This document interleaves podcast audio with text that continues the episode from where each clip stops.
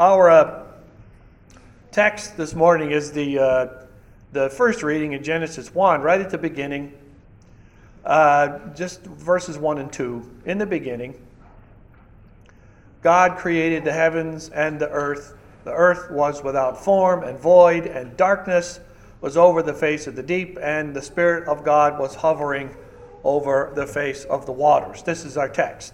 In the name of the Father, and the Son, and the Holy Spirit. Amen.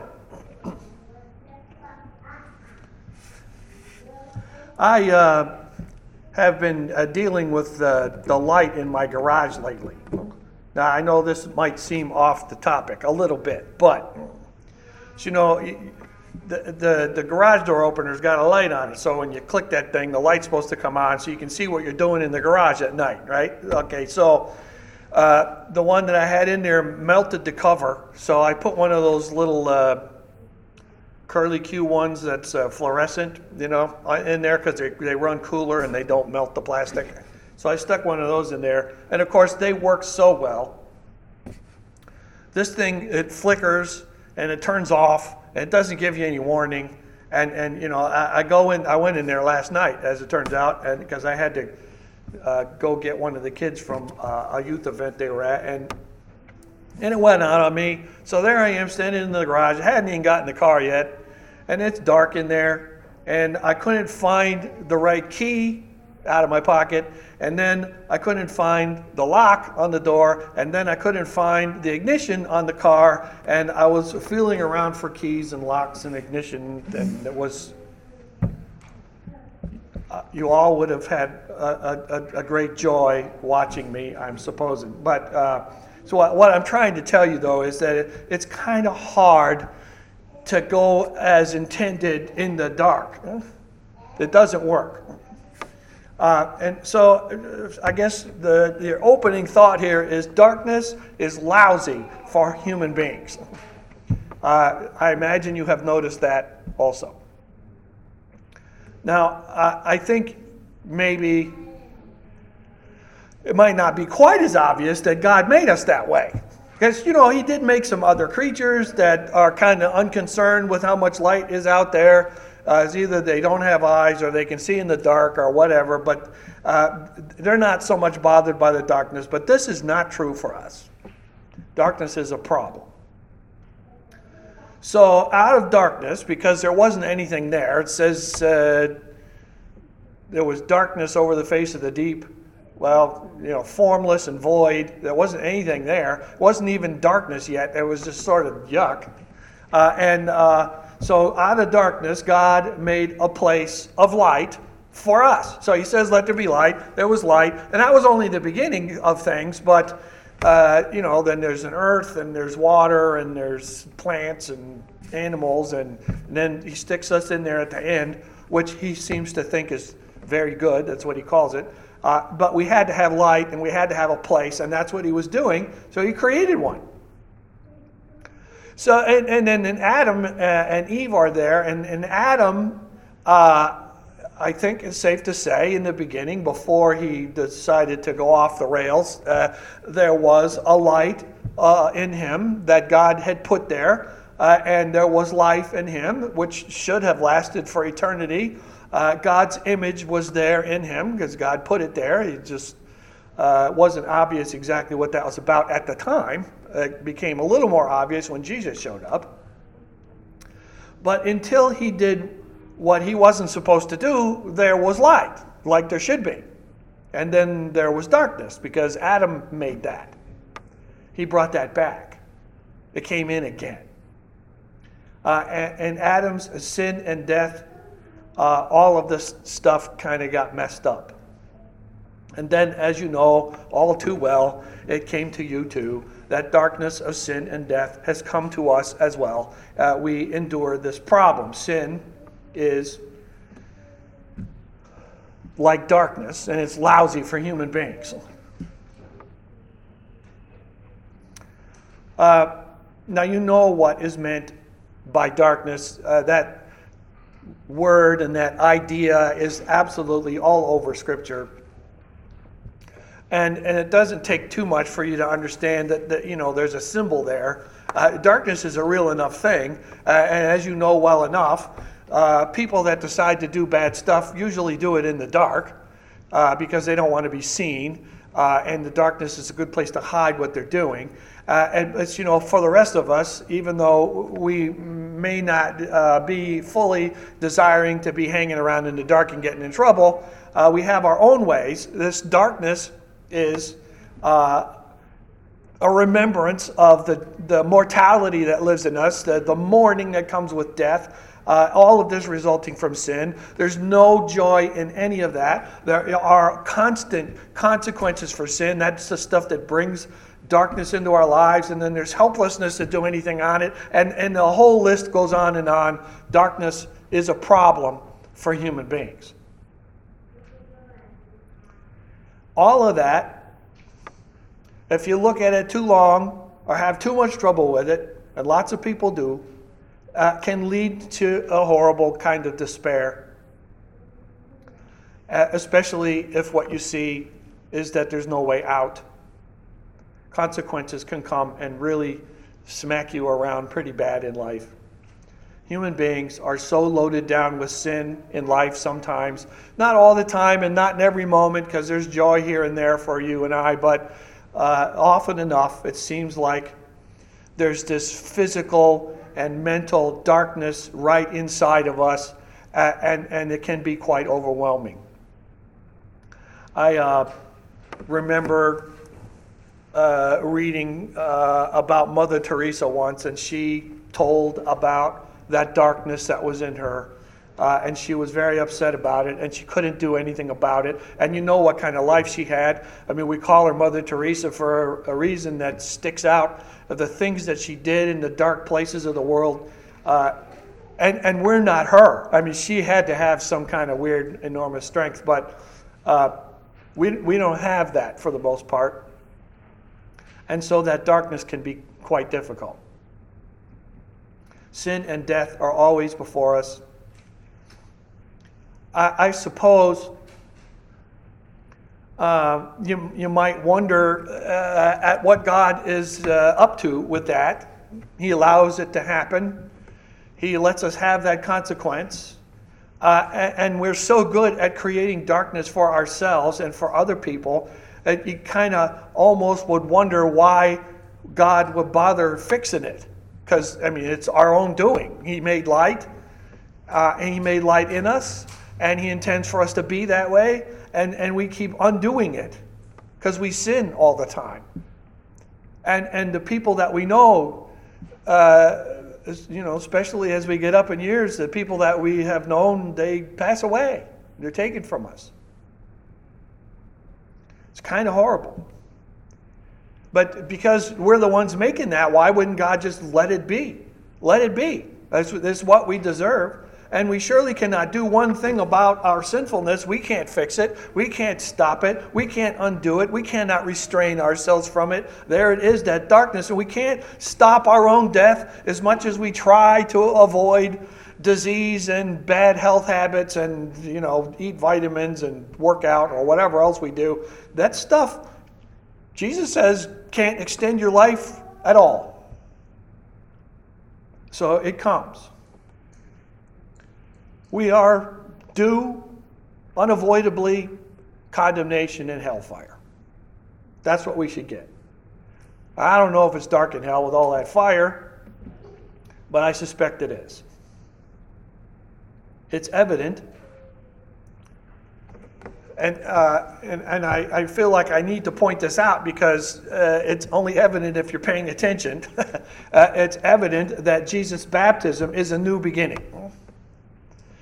Um, and, and the reason I say that is because the same, the same ones that came to the first creation are the ones that are there when Jesus comes up out of the water.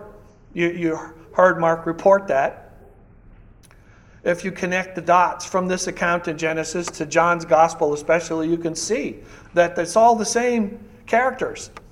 You can see the, the Father's voice establishing his will. He says in Mark that this, is my son, I'm well pleased.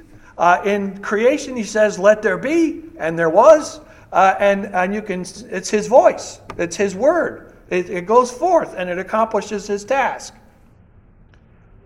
Uh, to create all things, to create a place for you and light in it so that you can thrive here. Uh, I would suppose if you uh, look at the accounts of what heaven is like, then this is a, a, a lesser heaven, and that garden might well have been closer yet to it. But, but God said, Let there be, and there was. So John tells us that uh, Jesus is the Word that goes forth uh, from the Father's will expressed and creates things for Him. Everything that was made was made by the same Son who comes up out of the water at baptism. It, that is the one who is at work for Him in both places. And He is well pleased.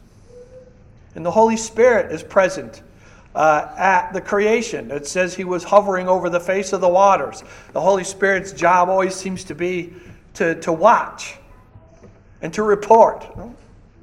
Of course, you know, that's what happens here. He sees what is done. He reports to Moses. Moses writes the thing down because he wasn't there. And, and the Holy Spirit bears witness through Moses, and there it is. And then Mark comes along later, among others, and reports that the Holy Spirit descended like a dove on the Son of the living God as he came up out of the water, a witness to all of that as well, inspiring Mark to write this for us. It's all connected. The Holy Spirit is kind of an amazing entity. We don't understand entirely what's going on there, but He is the third person of the Trinity, and He tells us these things that have happened through people. It's a light coming into the world to reveal to us what God intends. And seeing what the Father does and what the Son does and what the Holy Spirit does to save you is kind of amazing. God made light for Adam, who fell to sin and brought darkness again, a cause of death to you. But he knew that this was coming. And condemnation should be coming, that darkness should be coming, but Jesus comes up out of the water. Jesus came for you. The word that goes forth from the Father's will, the one that creates, that word came into the world in human flesh for you. He died for you to forgive you. That hymn we just sung said there's this incredible, beaming, eternal salvation light coming from the cross all the time. Now, we don't usually think of that, but we know it's true. And he takes the curse on himself the curse of sin, the curse of darkness, the curse of death. Jesus was life, Jesus was light. John tells us that. And, and, uh, and he was in the world again for you. And then he gave you his baptism. It's, you know, he comes up out of the water, and, and we're told uh, by Matthew that this was to fulfill all righteousness because Jesus was standing in your place there, because you should be baptized uh, by John the Baptist to get you ready for the coming of the Messiah, and everybody wasn't there, and everybody that was there wasn't necessarily doing what they're supposed to do. So he came and replaced them, so to speak, and fulfilled all righteousness for them. He did that for you. So he walked around in this world for the three years he was here in his ministry. He did everything that you were supposed to do, fulfilling the law of God and taking the punishment in his innocence and righteousness and giving you his holiness. He gave you his baptism to do that. We heard in Romans 6 that you died with him and you rise with him in your baptism. It's not the sort of thing you notice, but you know, water's funny like that. You can, you can die from it if you get too much in the wrong sort of way. Uh, and, and apparently, a baptism is like that in some kind of way that we don't entirely see. But at the same time, you need water to live. And, and you have that as well. But you have been, in your baptism, marked as His. Again, we don't see that mark, but we see in the book of Revelation that it's indeed there. You have his mark. You've been given the name of the light bringers. You're baptized in the name of the Father and the Son and the Holy Spirit. He has marked you as his own. You are his own. His light and his life is in you because you are his own. You have been renewed. You have been drawn from darkness, as Peter tells us, into his marvelous light. Renewed, forgiven, filled with the Holy Spirit, and given eternal life. In the end, when Jesus comes again and you're taken home in eternity, it's kind of a funny thing. You know, right now we have a reminder every day that there's darkness where the light doesn't work in the garage. It's kind of annoying, but uh, you know what I mean. Uh, and you have light in the daytime. Sometimes it's cold light, but it's light so that you can see and you can live and work. In the end, when Jesus comes, there will be no more night. There will be no more darkness. There will only be day. And the light is God in heaven all the time, every day. I don't even know how you're supposed to tell what day and night is anymore because there's no night. But eternity is forever, right? And that's what you will have in the light of your Lord, with the light of the Holy Spirit in you, and the light of your Son uh, who has redeemed you and made you a place and marked you as his own. The, the whole thing is just one continuous process of bringing you light. The, the very first day of creation, there's light out of darkness. Then, when Jesus comes the first time, there is this renewal. Out of his baptism and out of your baptism, the light of redemption renews you to be new, to be new in Christ. The image of God restored to you. Because there's darkness at the cross, so, if you recall, there were a couple hours where it was completely black. All of creation said, This is no good. We, we uh, condemn this thing that Christ must die for you. But then on the first day of the week, again, because it was the first day of the week when he said, Let there be light. The first day of the week, again, Christ comes forth from the tomb, the morning star, the salvation of all mankind.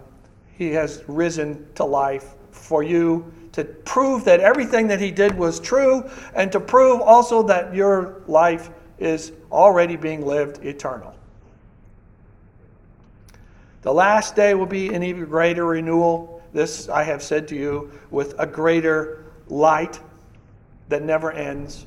The eternity will be perfect. Christ's life is eternal, and your life is eternal, and because the light rests in you by his work. The Father has made you, the Son has redeemed you and made you new, and the Holy Spirit is the life and the light that lives in you even now. This is the way it should be for the people of God, and so it is. Amen. May the peace of God, which passes all understanding, keep your hearts and your minds in Christ Jesus. Amen.